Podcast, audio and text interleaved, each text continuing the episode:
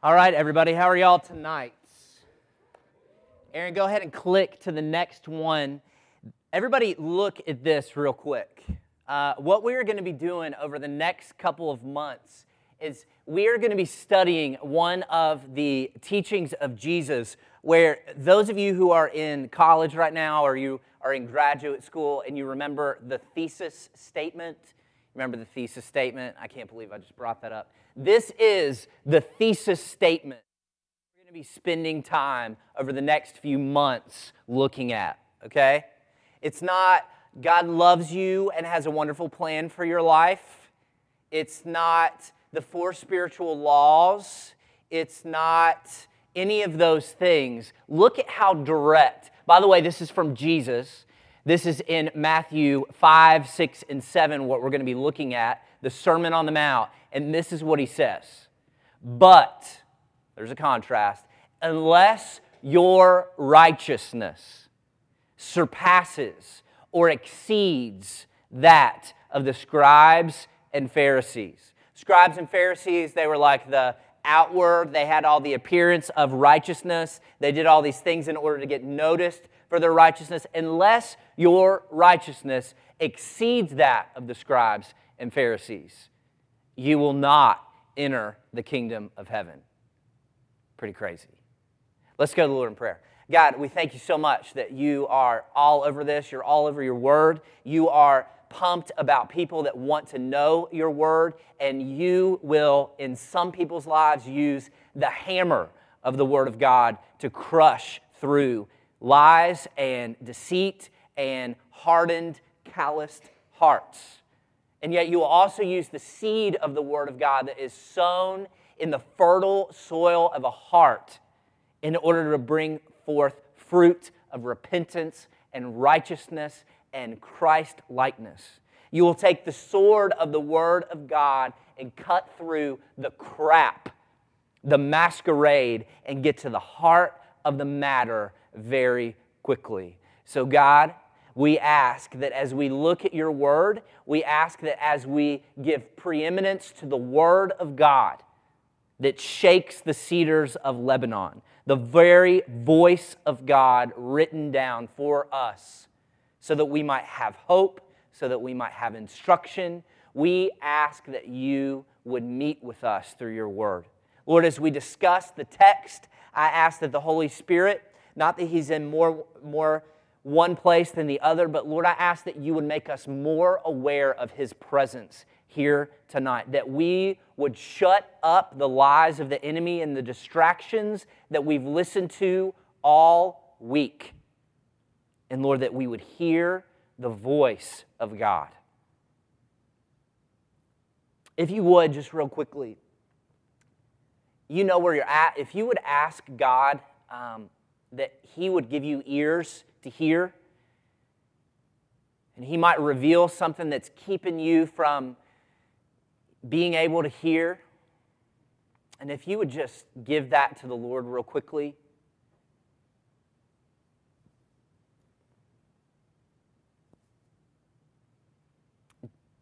Jesus, we have full confidence that the gospel changes everything, that it changes individuals, it changes groups, it changes faith families, it changes neighborhoods and cities.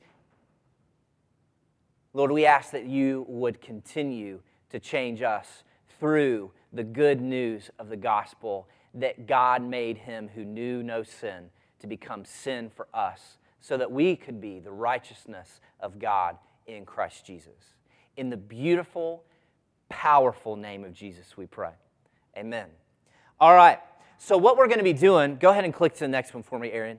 What we're going to be doing over the next couple of weeks, uh, we're not even going to get into the Sermon on the Mount tonight because what we have to do is something called context. We have to set up the setting um, imagine with me, please, that we have a puzzle and we're about to do a puzzle, okay? Context would be the edges of the puzzle. It would be those corner pieces, those edge pieces that give us the boundaries of what the text says and what the text does not say. So, what we're going to do this week is we're going to talk a little bit about Matthew chapter 1, 2, 3, and 4.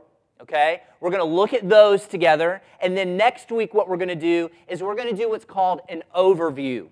Bird's eye view. I was on a plane for a really long time today. A bird's eye view of what Matthew 5, 6, and 7 say. And then we're going to come back down to grounds level and hit the details and chisel through the details of Matthew 5, 6, and 7.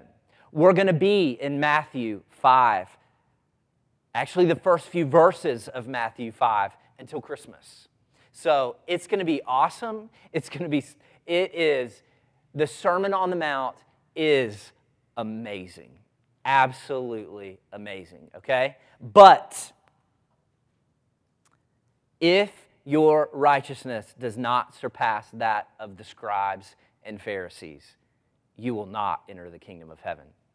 Let's get to it. Turn to Matthew chapter 1. If you don't have a Bible, um, we would love to supply you with one um, from the back. This would be, I, know what you're kind of trying to do. I'm going to look on with my neighbor, but it really helps you engage if you're actually looking at the words yourselves because I ask you a couple of questions. Uh, so if you don't have a Bible, it's, it's okay. You might have one on your phone anyway, but get one, okay? We're not going to throw stones at you and mock you. We just want you to have the treasure that we have of the Word of God. If you don't own a Bible, come talk to me, come talk to Amy later, and we'd love to buy you one and get you one or send you to a place on the internet that's free. Maybe that's a better idea, whatever. Let's go to Matthew chapter 1. For 400 years, God had been silent.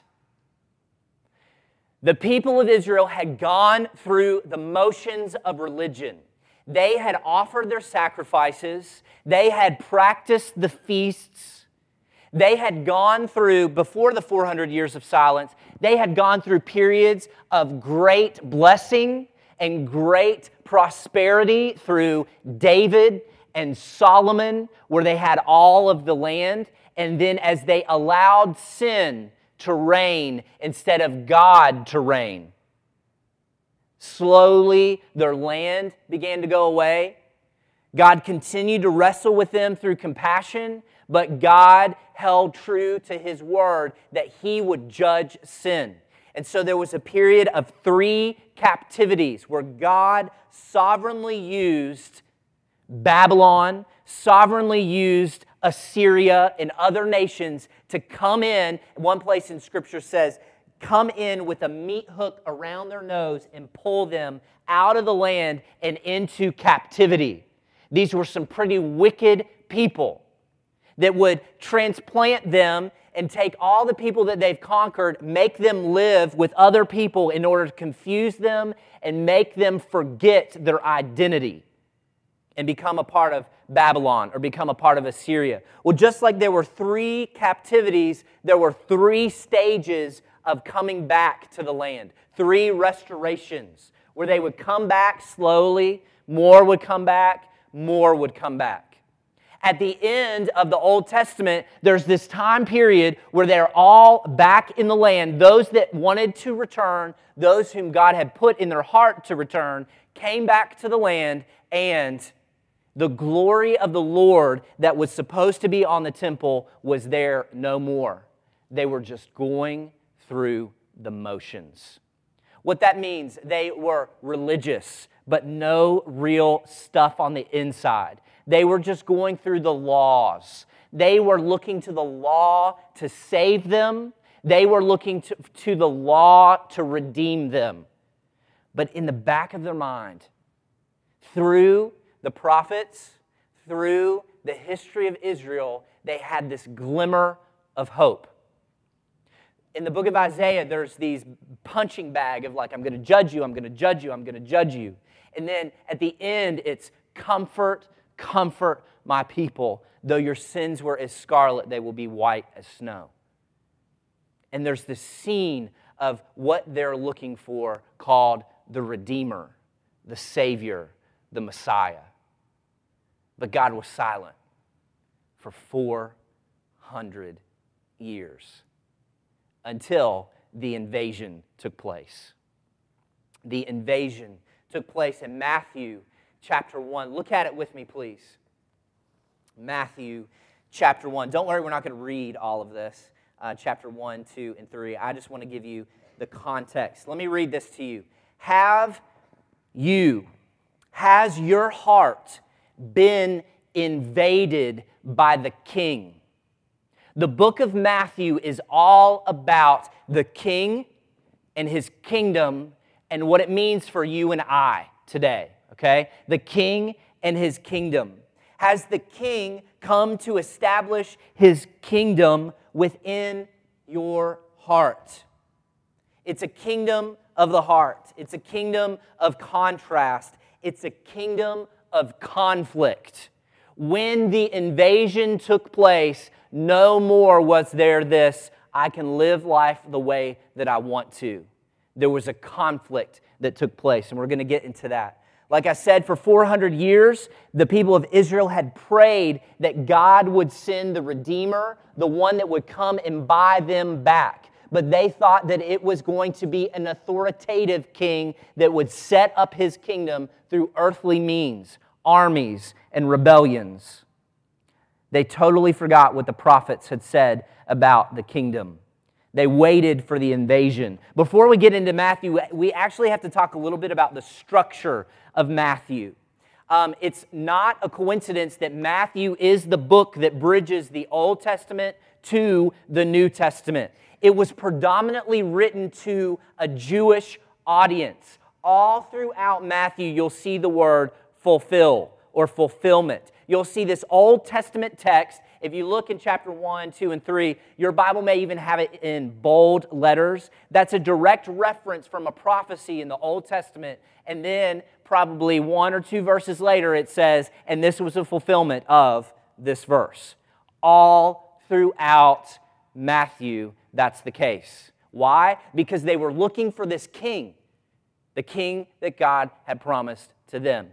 The structure of the book is a little weird. It's a little bit different from Mark or from John, but what the author does is he presents a work of Jesus Christ or a piece of the of who Jesus is, and then Jesus begins to teach to support that very thing that he's just talked about. Okay, so look at it with me, please. Uh, turn to Matthew 7 28, actually. Matthew 7 28.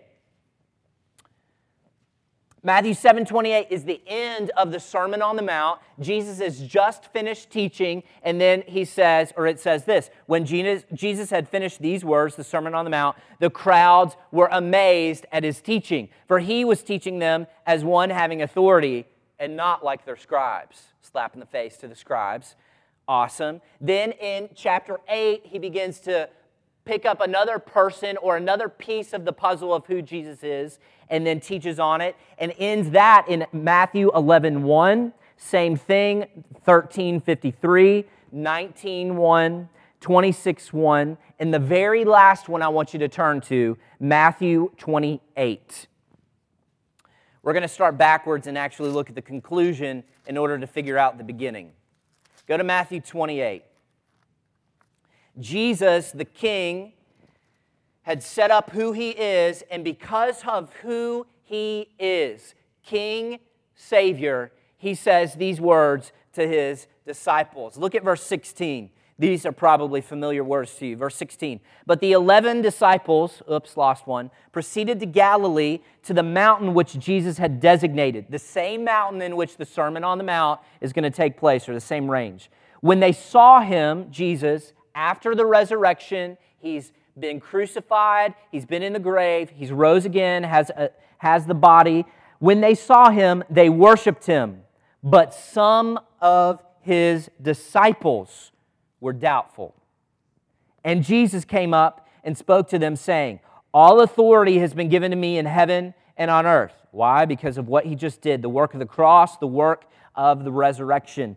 Go, therefore, and make disciples of all nations, baptizing them in the name of the Father, the Son, and the Holy Spirit, teaching them to observe all that I commanded you. And lo, I am with you always, even until the end of the age. Because of who Jesus was, King, kingdom, a vital part of the kingdom was the people that have been redeemed and put as citizens within this kingdom, we're then supposed to take the kingdom and spread the kingdom. Okay? We get that, right? We know that. If we are a disciple of Jesus, if we're a follower of Christ, how does this relate to us? This is where I shut up for a second and get some air and breathe. How does this relate to us?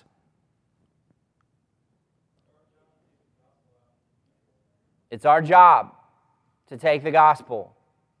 It's our job to make disciples, not just lamb blast them with a few verses and tell them they're going to hell, but to make disciples. What's a disciple look like? Baptized, teaching them to observe just the New Testament, all that I've commanded. Disciples then make disciples, disciples then make disciples, disciples then make disciples.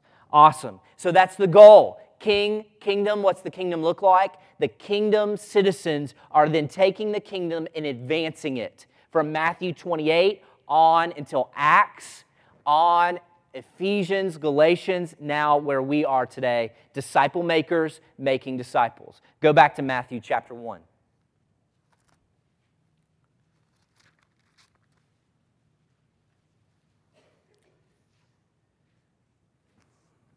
Somebody read the first verse for us, please.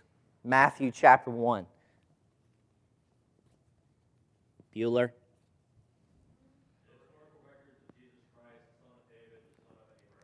Awesome. The record of the genealogy. What's a genealogy? Family tree. How like awe-inspiring are genealogies? Well, let's look at it real quick. We're not going to read it all. Abraham was the father of Isaac, Isaac the father of Jacob, Jacob the father of Judah and his brothers. Go down to verse 5. Salmon was the father of Boaz by Rahab. Boaz was the father of Obed by Ruth. Not really like go and be blessed material, right? However, dude, if you want to study on the sovereignty of God and a study on how God uses imperfect people in order to accomplish his purposes, if you look at these names and look at the situations in which they were, you see some pretty cool stuff. But go back to verse 1 again. What's verse 1 say? Somebody read it one more time. Daniel Lawson, you did a good job. Read it again. Okay, first off, the historical record. Historical. You, at this point, have a choice of do I believe this is true, that this is a historical fact, or is this some little felt board story. Is this real or is this not? Okay, historical, what's the next part? Record, yes, of or about Jesus. Good. We're back in Sunday school. Jesus. What else? The Son of David. Say that with me, please. The Son of David. What does that have anything to do with what we're talking about here? Descendant of David. The 400 years of silence, what kind of Messiah, what promise did they have? What requirement did the Messiah, sovereign Savior, have to have? Descendant of David. God had made a covenant with David and said, There will always be a descendant, a ruler on your throne. So from this point forward, he paints this picture of Jesus as the rightful king. The invasion, the king invaded. He's the son of David and what else? Son of Abraham. What in the world does that have anything to do with what we're talking about?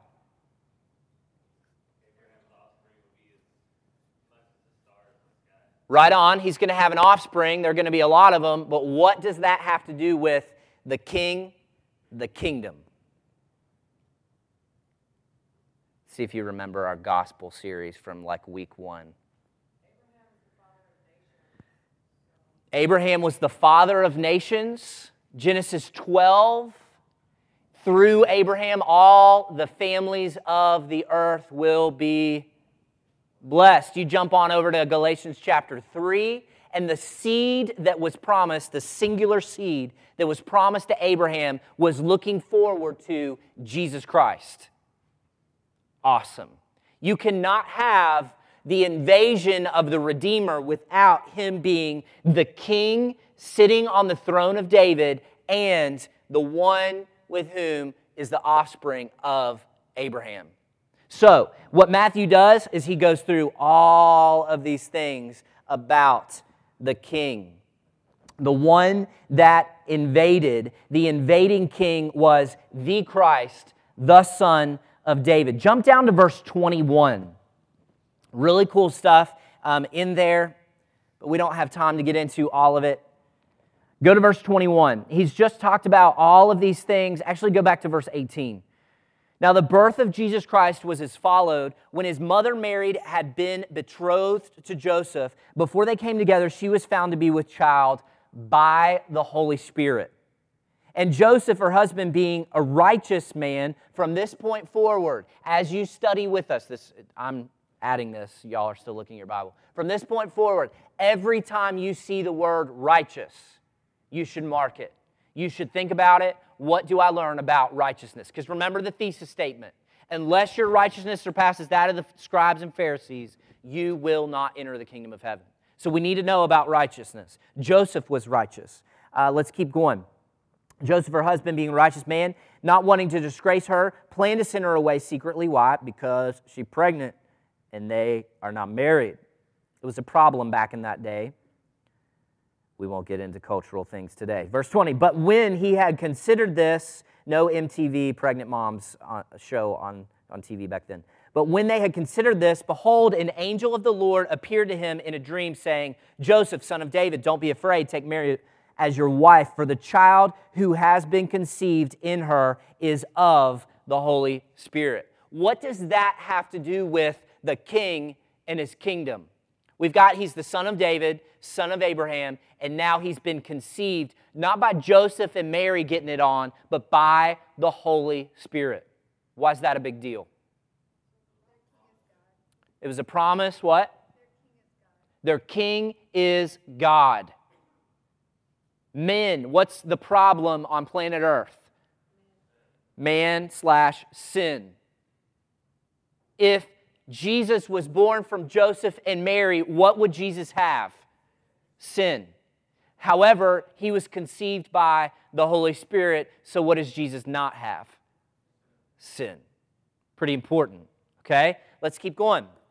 So we've got that he, the, this invasion is taking place by the son of David, son of Abraham, and he is born from the Holy Spirit. Look at verse 21 now. She, Mary, will bear a son, and you shall call his name Jesus. Why? Well, yeah. I mean, God told him. Why is his name going to be Jesus, though? Besides that, because he will save his people from their sins. Jesus. Name him, he's going to save the people from the sins. Name him Yeshua, God our Savior. Now, here's the deal I know you all. I know many of y'all. I've had conversations with many of y'all. The point of the king in the kingdom, first off, the whole reason why Jesus was here, according to Matthew, is to save you from your sins. Some of you feel trapped. Some of you feel ensnared. Some of you still feel enslaved in the grips of sin. Jesus, the King, came, invaded earth for the purpose of saving you from those sins. What sins? Well, maybe you feel like you've just had the outward behaviors of a Christian for your entire life. You did the camp thing, you did the sign the card thing, you did the join the church thing, you did all of those things, but you are still enslaved to sin. You see, when Jesus saves you from your sins, it's not just an immediate salvation, you go to heaven. It's He saved you from your past. Right now, in the present, He is saving you He is saving you, redeeming you, washing you with the water of the word, transforming you from glory to glory so that you look more like Jesus. He's saving you now, and He will save you in the future. When the King of Kings comes back, and every man will give an account to the deeds which they have done, He will save you then we get a lot of times, oh, yeah, Jesus saved me from my sins and I get to go to heaven, but we leave out the necessary part of Jesus, the gospel, transforms, changes you now, right here. It sanctifies you. When Christ invaded, he came to set you, he came to set me free, to buy you out of slavery to sin, to make you more like him through sanctification in the now, and one day complete the redemption. Go to verse 22. So, if you're still enslaved, um, this book is awesome for you because it will show you what Jesus is like, despite what you've seen in the world around you through some people that have the outward, like, oh, I'm a Christian, but inside, not everyone who says to me, Lord, Lord, will enter the kingdom of heaven. Okay? So, this book is a great place for you to start. Look at verse 22. Call his name Jesus, he'll save his people from his sin. Verse 21. Now, all this took place to fulfill what was spoken through the Lord through the prophet. Behold, the virgin shall be with child, shall bear a son. They shall call his name what? Emmanuel. Everybody's singing the song, Michael W. Smith style, which means what? Now, let, I know that we're so used to that because we've Uh, most of us, a lot of us, have grown up in the church and have then been de-churched and then have come back to the church. What, what is the significance of Emmanuel, God with us?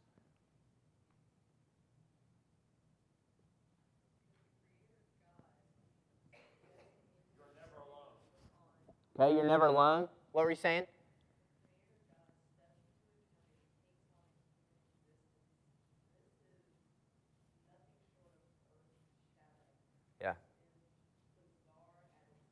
Yeah. Yeah. I mean, you've heard it all at Christmas. Our king did not come in, in priestly robes, and he did not come in a palace. And uh, it paints that picture. But our king, when he invaded, where did he come? Probably to a cave surrounded by animals with dung. Not the place of really a king. Our king, who knew no sin, added to his divinity humanity, Philippians chapter 2, so that he could be the servant of all and ransom many. That's odd, y'all. No king does that. Most of the time in battle, where's the king?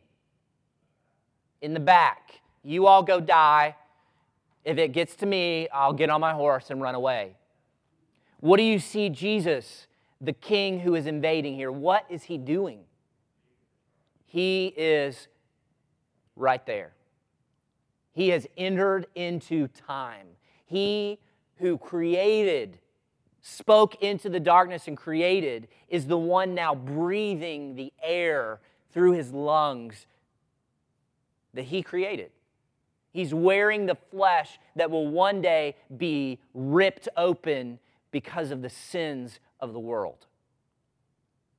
This is great. This kingdom is crazy. It's not like a kingdom that we've ever seen on earth before. Well, go to chapter 2. Matthew chapter 1, he's the son of David. He's the son of Abraham. He is a rightful king.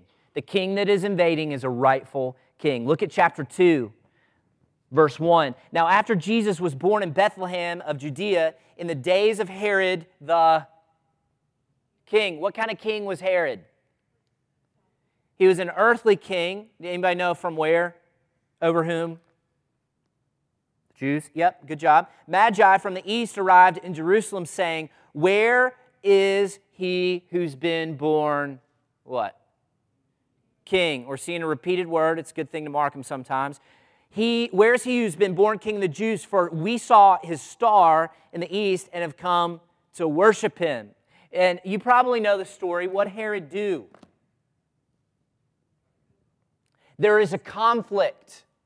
Before the king even is on the throne, so to speak, before the king has even grown up, there is a conflict already. What's the conflict? There's an earthly king. His name is Herod, and what does he try to do? Tries to take out Jesus. Heavenly kingdom intersects earth, earthly kingdom conflict. What happens with the story of Jesus and Herod and all those, all those things? What do you remember about that? You have the text, luckily, so you're able to look at it. What happens? Magi are sneaky. They don't tell him. does Jesus go? Egypt. Hmm. Also, a fulfillment. Look at verse 15. He remained there, Egypt, until the death of Herod. This was to fulfill what had been spoken by the Lord through the prophet Out of Egypt I will call my son. Every little paragraph in this chapter is this was a fulfillment. This was a fulfillment. This was a fulfillment. Why? So you will know that this is the king that we've been looking for. This is the king that had been prophesied so long about so long ago. Okay? So Herod was not successful. There's an earthly king. With the invasion of the Savior king came a conflict of kingdoms. And this conflict has continued ever since. Heavenly kingdom, earthly kingdom. Continued ever since. Yet, throughout chapter 2, you see, and the life of Jesus, you see that God is sovereign. He gives him a dream. He tells him to go here. It's already been talked about in Isaiah. It's already been talked about in Malachi. Go back. They did that in fulfillment, all through the sovereign hand of God.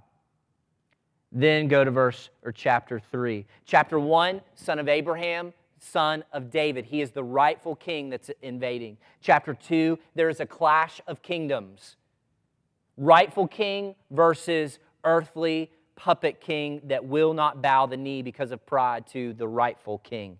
Chapter 3, who comes up on the scene? John the Baptist. The invasion has some pretty crazy stuff happening with John the Baptist. Heaven invades earth, and now man has to make a choice. Look at what John the Baptist says, okay? John the Baptist is a really hairy guy. He's got some weird clothes on. He eats honey and locusts in the wilderness. He's not your average, like, Baptist, fat Baptist preacher, okay? And he's out there in the wilderness with these people along the side of the Jordan River. And look at what he says. Kind of imagine it, kind of go there in your mind. I don't know, whatever. Now, in those days, after Jesus had gone through all those things, John the Baptist came preaching in the wilderness of Judea, saying, What's he say?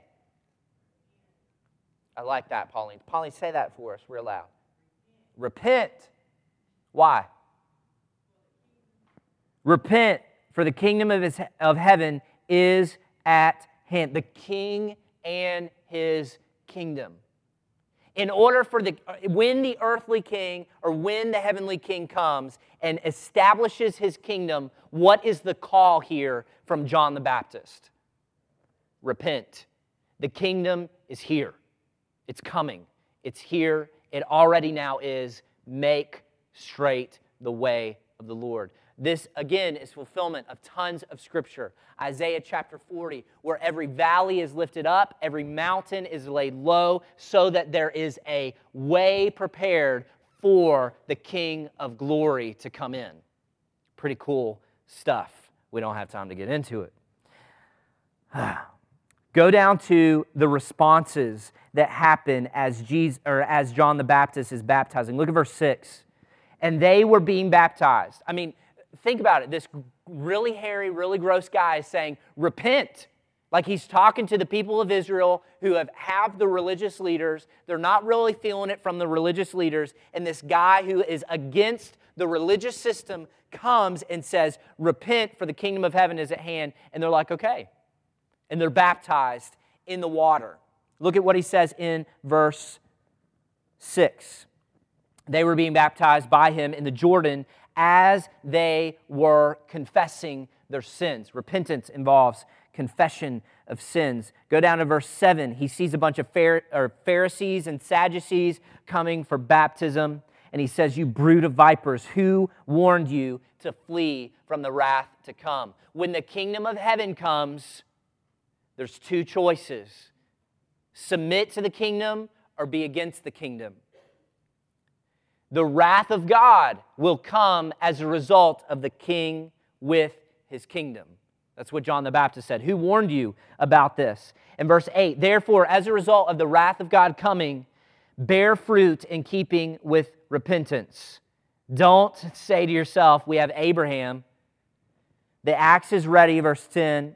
Going to go to the root of the trees. Therefore, every tree that does not bear fruit is cut down and thrown into the fire. As for me, I, John, baptize you with water for repentance. But he, Jesus, who is coming after me, is mightier than I am, and I am not fit to remove his sandals. He, Jesus, will baptize you with the Holy Spirit and with fire. This is what I want to draw your attention to as we think about, think forward with the Sermon on the Mount. Look at verse 12. His winnowing fork is at hand. He will thoroughly clear his threshing floor. He will gather his wheat into the barn, and he will burn the chaff with an unquenchable fire. You see, the king, when he comes to establish the kingdom, there's opposition, there's conflict, there is no middle ground, there is no neutral. When the king comes, it gives this picture, our, our, I can't say the word, agricultural picture of a farmer taking the wheat that is with the tares, taking it, throwing it up in the air. What happens with the wheat? The chaff blows away, the wheat falls to the ground. There's a separation that takes place when the king comes with his kingdom. What will happen to the chaff?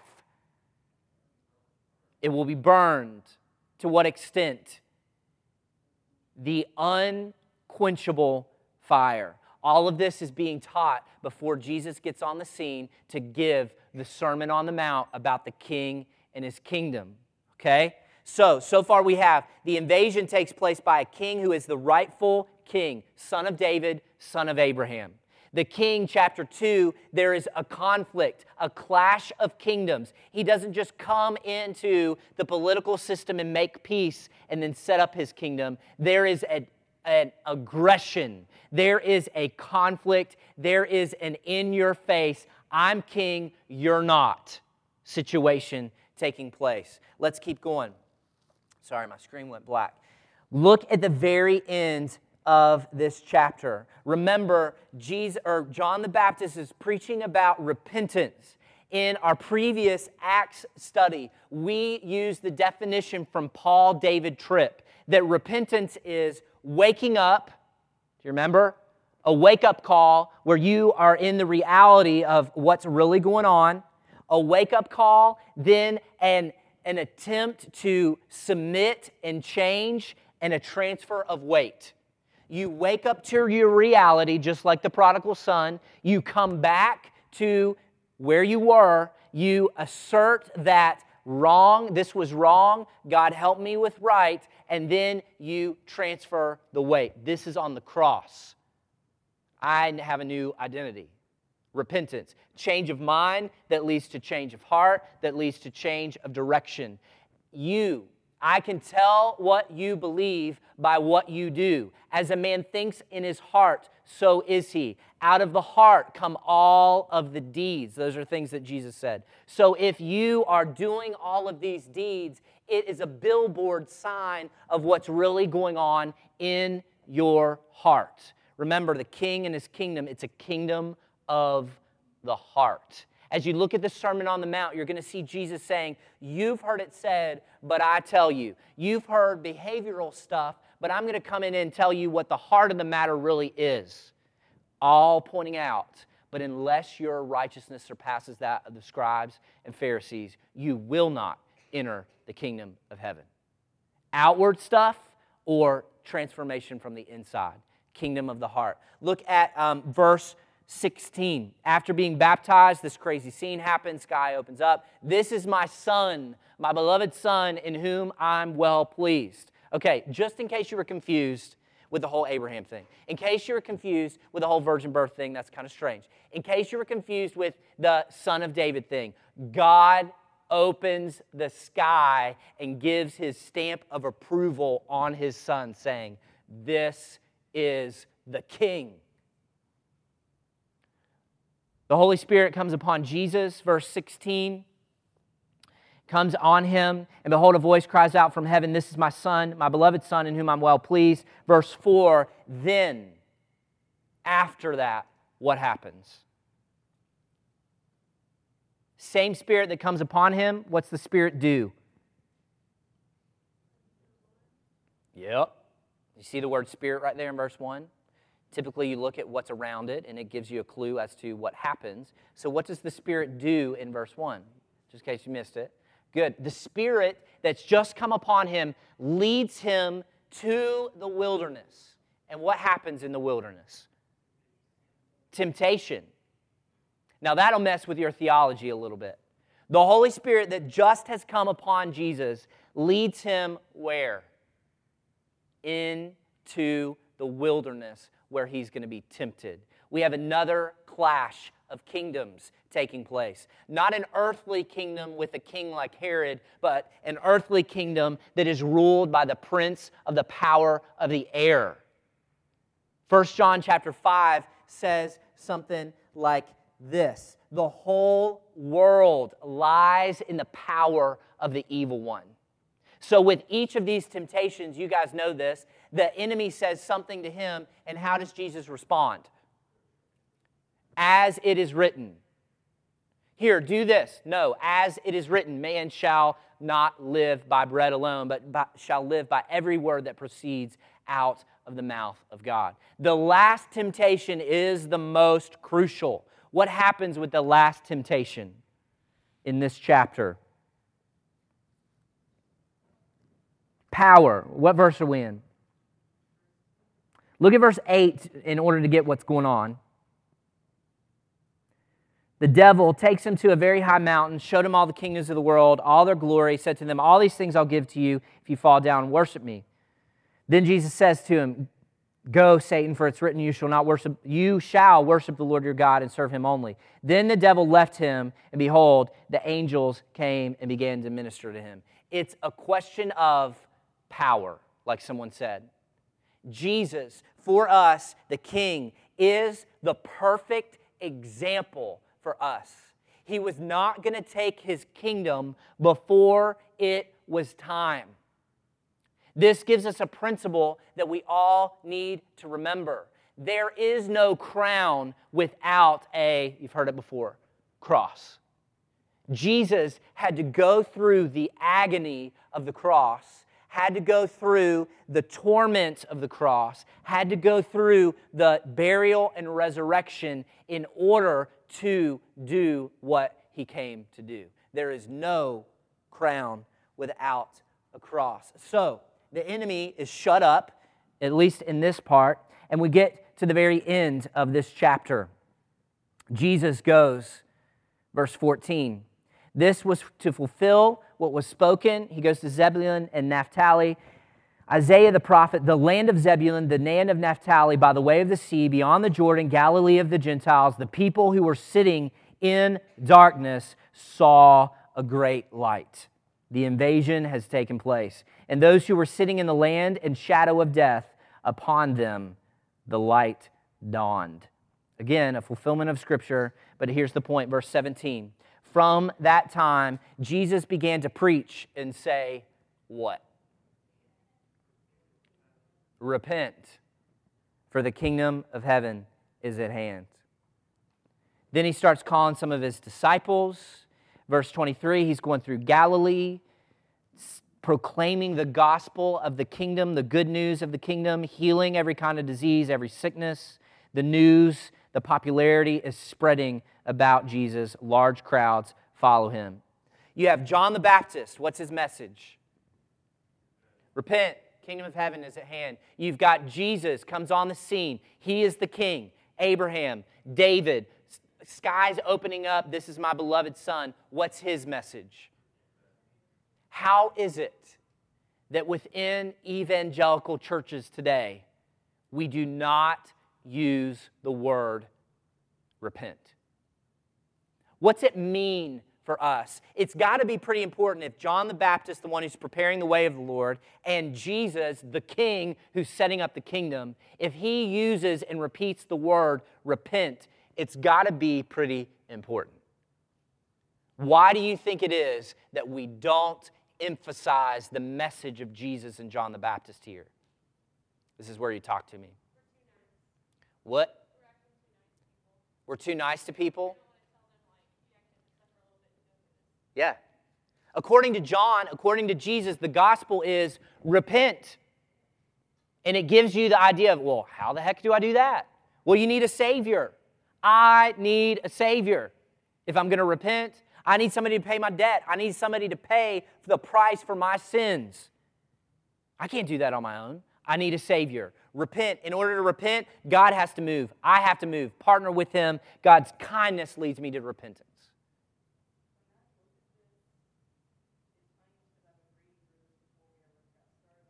Right on. Did y'all hear that? She's reading it. Mm-hmm. Go ahead.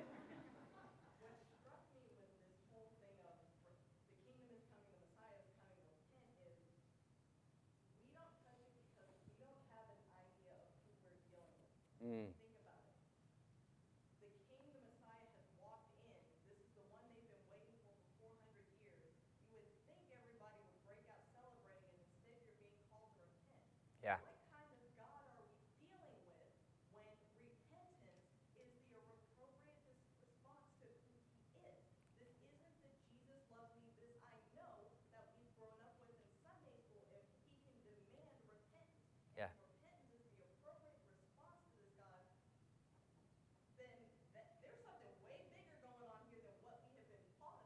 Right.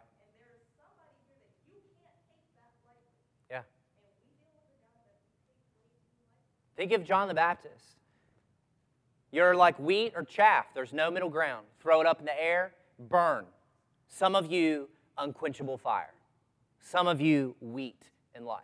It's not like this, you know, well, today we're going to talk about finances and how that has to do with God and never really talk about the gospel or we're going to talk about all kinds of behavioral modification where you never get to the point that you need a Savior. You cannot repent unless God moves on your behalf and you partner with Him through faith and are transformed. Well, this isn't a new message, and I'm not going to take time to read all of these things to you, but this is the most repeated message throughout the Old Testament. The word repent is used so many times in the Old Testament. I want to draw your attention to one or two of them. You can look at them later, which is highly recommended. Go to Isaiah chapter 55. Isaiah chapter 55. If you're a teacher and you have to leave, go for it. If you don't, stay. Um, I told you Isaiah is like the punching bag of like judgment, judgment, judgment, judgment, judgment. Then you get to the latter part of the book and it's like judgment, little glimmer of hope, comfort, judgment, little glimmer of hope, comfort. Uh, chapter 55 is one of those glimmer of hope. The compassion of the Lord. I'm going to read a couple of these things to you. See if you Uh, envision John the Baptist, envision Jesus and their message, and envision that you are the original hearers of John the Baptist and Jesus. You know this stuff.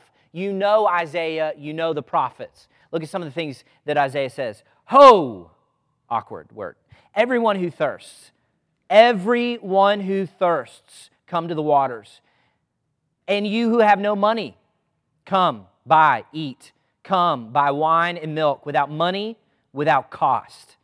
Why do you spend money for what is not bread and your wages for what does not satisfy? Listen, listen carefully to me and eat what is good and delight yourself in abundance. Incline your ear to come to me. Listen that you might live. And I will make an everlasting covenant with you according to the faithful mercies shown to David. Jump down to verse 6. Seek the Lord while he may be found. Call upon him while he is near. Let the wicked forsake his way, and the unrighteous man his thoughts, and let him return. What's that sound like? Let the wicked man return or repent and God will have compassion on him, and to our God, for he will abundantly pardon. My thoughts are not your thoughts, your ways. You can't get this. You can't understand how a holy God will allow you to repent. My, my ways, for as high as the heavens are above the earth, so are my ways higher than yours. My thoughts are not your thoughts. Jump down to verse 11. So will my word be, which goes from my mouth. It will not return to me empty without accomplishing what I desire. What's all that about?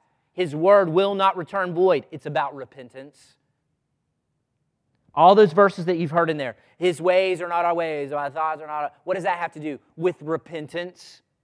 With God returning to God and God's compassion. Jump over to Jeremiah chapter 3, one of my favorite books. Uh, Jeremiah is a stud because he's told, uh, Before I formed you in the womb, I was with you and appointed you a prophet that you would pluck up, destroy, tear down, and then build up. Nobody's going to listen to you, but you're going to do it anyway. That's basically Jeremiah chapter 1 for you. Jeremiah chapter 2, God says that he has this contention against the children of Israel, that um, he's building this case, excuse me, against them that they've gone to wells. They've gone and dug wells with their own hands, hands dirty, looking for water, looking for water, looking for water. They've forsaken the fountain of living waters, Jesus, and they've gone and dug all these wells that is like pointless. And they're dirty and they're sick and they're gross. And they need somebody to come in, pick them up out of the well, out of the big aqueduct of a well, and put them on a rock.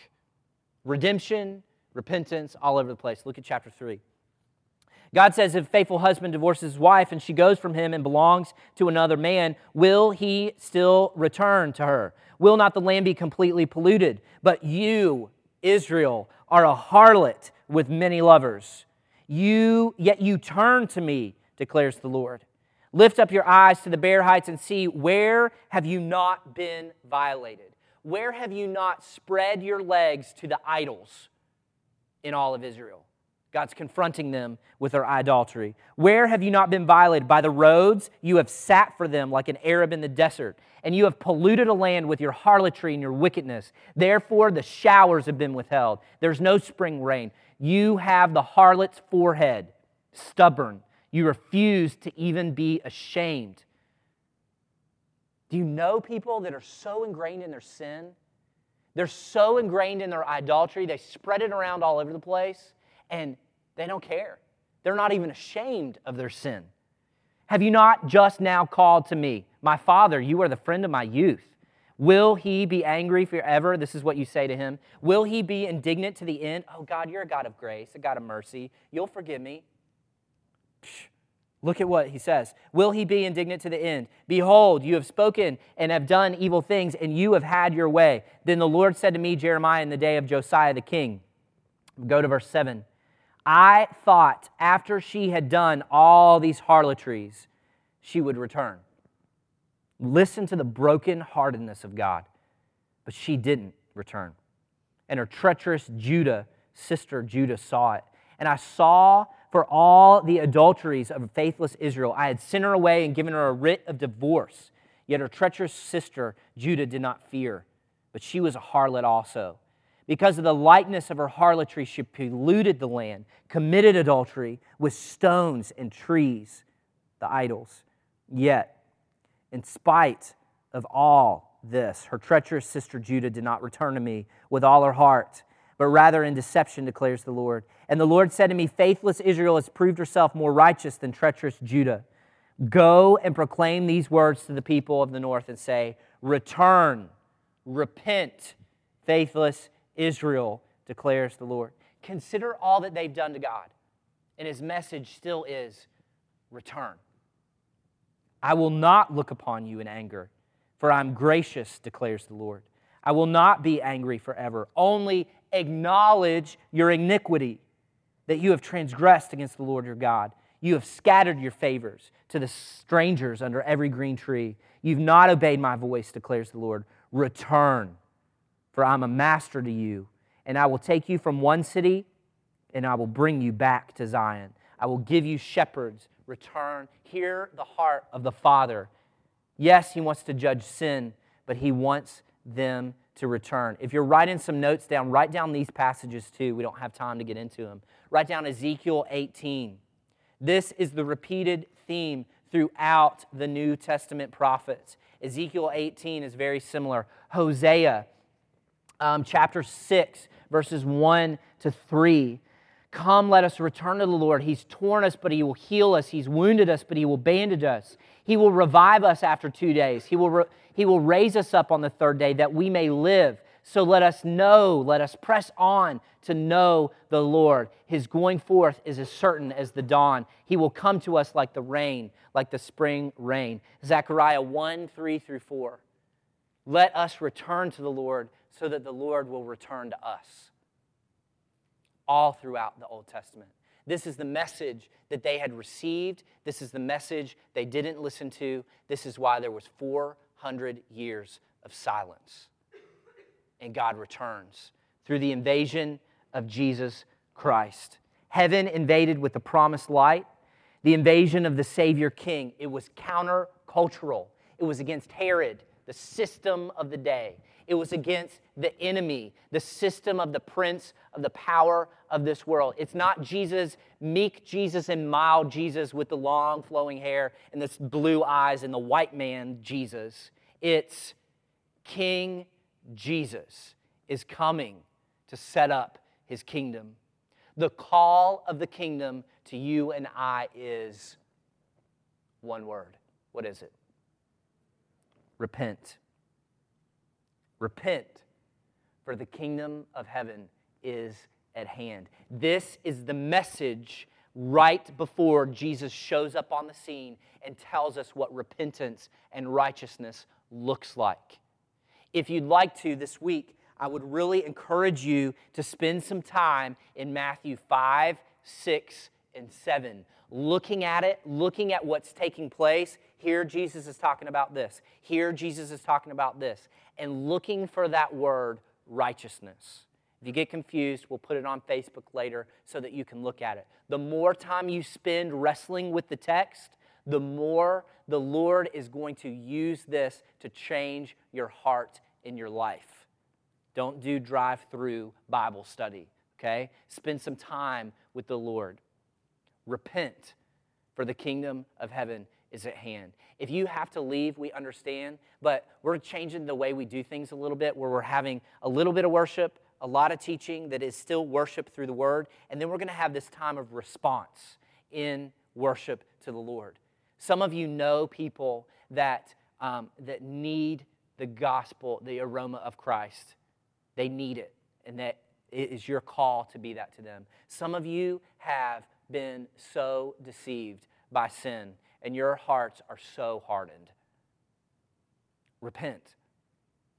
Return to the Lord so that he may return to you. Come to Jesus, the one who has compassion, yes, but the one who's the king.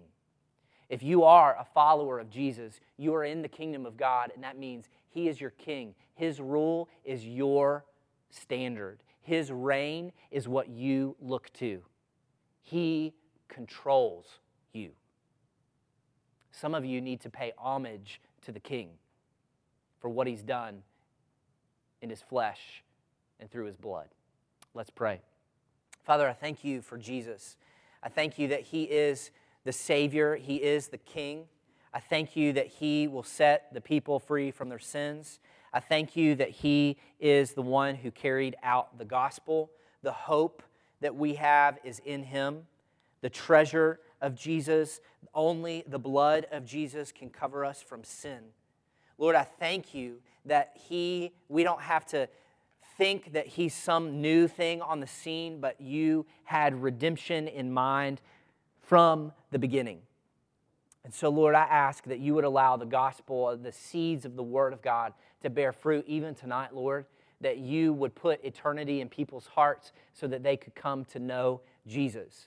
Not the weak, deluded, false gospel of a Jesus that is being peddled today, where Jesus is my friend or Jesus is just my healer, but the gospel of the kingdom that Jesus is the King The king became sin so that I could be the righteousness of God in Christ Jesus, and that demands my worship. That demands my praise. That demands every breath and beat of my heart. Jesus, you're worthy. You are so worthy. You're worthy of it all. And so, Father, show us what it means to be citizens of a new kingdom, that it's not of this earth, but is advancing. We thank you for Jesus. In his name we pray. Amen.